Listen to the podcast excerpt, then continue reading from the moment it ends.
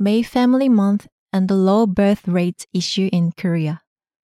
어느덧 봄꽃이 지고 녹음이 우거진 5월이 되었습니다. 혹시 한국에서 5월이 무슨 달로 불러지는지 아시나요? 네, 맞습니다. 바로 가정의 달입니다. 그래서 5월에는 가족의 중요성을 다시 일깨워주고 서로 감사함을 표할 수 있도록 제정된 기념일이 여럿 있습니다. 날짜 순으로 살펴보면 5월 5일 어린이날이 제일 먼저 달력에 등장하는데요.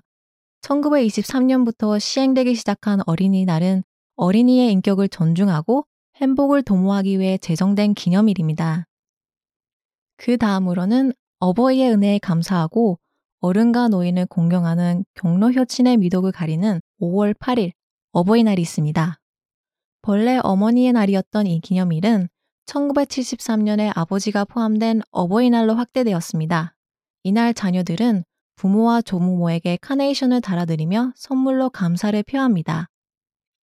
그 외에도 5월에는 가정의 역할과 책임의 중요성, 그리고 부부관계의 소중함을 일깨우고자 제정된 5월 15일 가정의 날과 5월 21일 부부의 날이 있습니다. 가정의 달에는 도초에서는 이를 기념하기 위한 다양한 정책들과 행사를 시행하고 있습니다. 하지만 동시에 가정과 관련하여 한국 사회를 달구고 있는 문제가 있는데 바로 조출산 이슈입니다. 2017년 한국의 출산아 수는 전년보다 5만 명 가까이 감소하였으며 여자 한 명이 평생 낳을 것으로 예상되는 평균 출생아 수인 합계 출산율 역시 사상 최저치인 1.05를 기록하였습니다.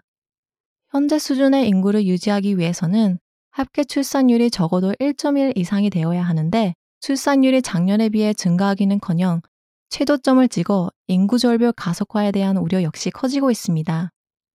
혼인 및 출산의 감소 원인으로는 주로 인구 감소, 취업난이 꼽힙니다. 이에 정부는 일과 가정 양립 제도를 정비해 나가며 일자리 주거 문제로부터 출산, 보육 문제를 해결하고 출산과 육아 직원을 확장하는 정책들을 추진하고 있습니다.